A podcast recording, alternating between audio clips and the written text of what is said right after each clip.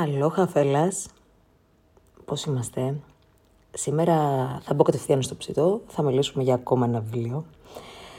Ε, να πω αρχικά πως παίρνω κάποια πράγματα πίσω για το προηγούμενο βιβλίο που είπα και έχω λίγο ξενερώσει γιατί θεωρητικά το βιβλίο μιλούσε για το φεμινισμό και λέγαμε για τις αδικίες έτσι, που γίνονται προς τις γυναίκες κλπ. κλπ.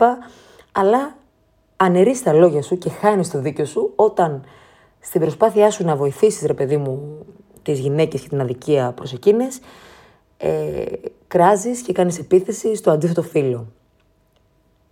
Με κάποια στερεότυπα που τέλος πάντων γνωρίζουμε, όπως ατάκα που υπόθηκε. Ε, η ατάκα ήταν ο άντρας και ο σκύλος είναι όπως το μάθεις. μάλιστα. Οπότε όπως καταλαβαίνετε εγώ μετά από αυτήν την ατάκα ψηλό έχασα όλο μου το ενδιαφέρον.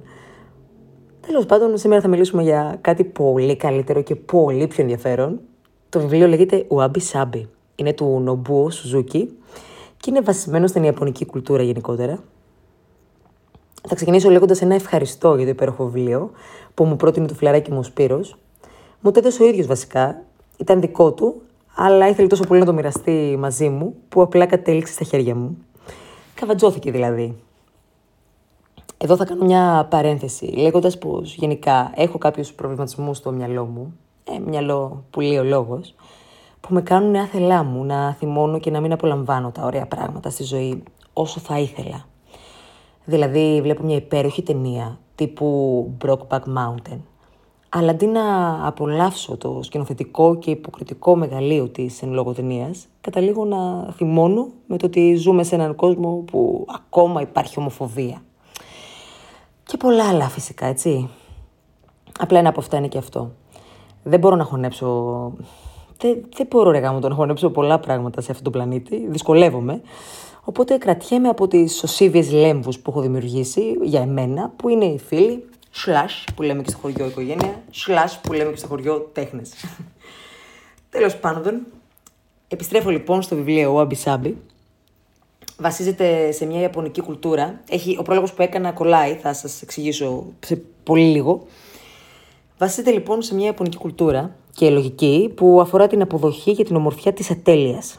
Γενικά ένα κλασικό που κάνουν οι Ιάπωνες. Όταν σπάει για παράδειγμα ένα βάζο, το κολλούν βάζοντας χρυσό ανάμεσα στις ρογμές, ρε παιδί μου, στα κομμάτια, όπως ακριβώς κάνουμε κι εμείς δηλαδή, έτσι.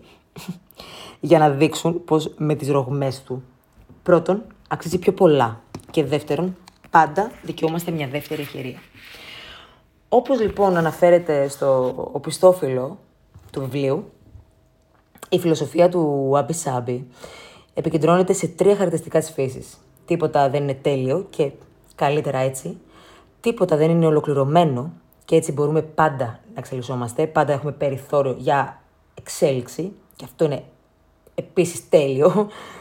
Και τέλος τίποτα δεν είναι τίποτα δεν είναι παντοτινό. Η εφήμερη φύση των πραγμάτων άλλωστε είναι και, και των ανθρώπων, είναι αυτό που τους προσδίδει την αξία τους, έτσι. Ε, ξέρετε, ελπίζω να το έχετε βιώσει κάποια στιγμή στη ζωή σας. Να σας λένε διάφοροι άνθρωποι κάτι που χρειάζεστε.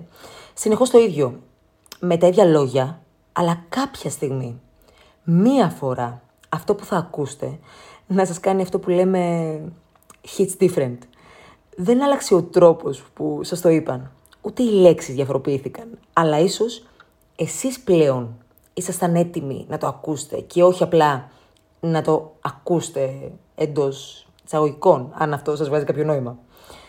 Ε, αυτό ακριβώς το έπαθα στις πρώτες σελίδες του Άμπι Σάμπι. Στον πρόλογο του Έκτορ Γκαρθία που κλείνει τον πρόλογο λέγοντας το εξής απόσπασμα, ας πούμε, που το έχω γράψει για να σου το πω όπως το είπε. Λέει, Χάρη σε αυτό το βιβλίο έμαθα να αγαπώ τον ατελή αυτό μου και τον ατελή κόσμο μας, εκτιμώντας την ομορφιά του, ώστε να τον κάνω ακόμα πιο όμορφο.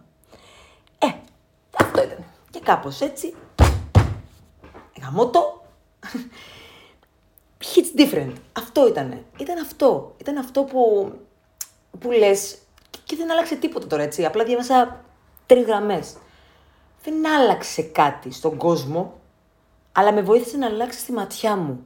Τι εννοώ; Για κάθε αστυνομικό που δέρνει έναν ε, πολίτη από το πουθενά, υπάρχει και ένας άλλος αστυνομικός ο οποίος θα βοηθήσει έναν πολίτη από το πουθενά.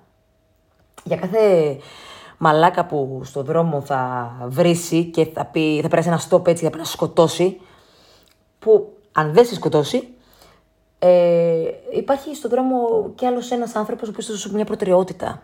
Ακόμα και αν δεν τη δικαιούσε, θα σου προτεραιότητα ακόμα και αν είναι η δική του η προτεραιότητα.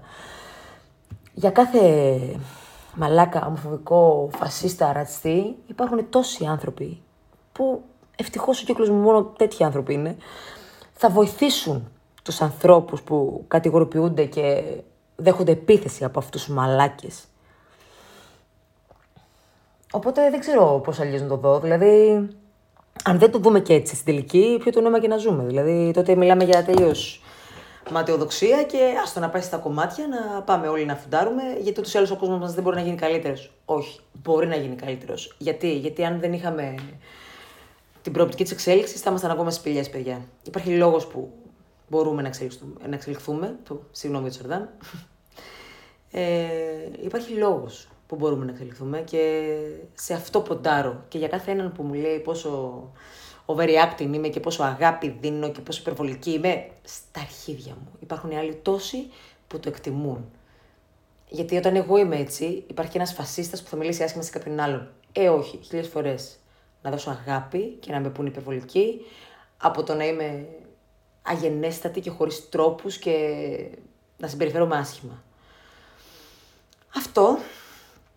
Αυτά είχα να πω. Οπότε πάρτε το βιβλίο. Αν το έχετε πάρει ήδη και το έχετε διαβάσει, μοιραστείτε μαζί μου την εμπειρία σας σε αυτό το ταξίδι, το λογοτεχνικό ταξίδι του Σουζούκη. Ε, και θα κλείσω λέγοντας, διαβάζοντας ένα απόσπασμα από μέσα, το οποίο μου άρεσε έτσι μια όμορφη ιστοριούλα. Πολύ μικρή είναι, μην βαρεθείτε ήδη, είναι τέλεια, αλήθεια στο λέω, θα σας αρέσει. Λένε πως σε ένα μοναστήρι ζέν της Ιαπωνίας ο μοναχός που ήταν υπεύθυνος για τον κήπο είχε μια παράξενη συνήθεια.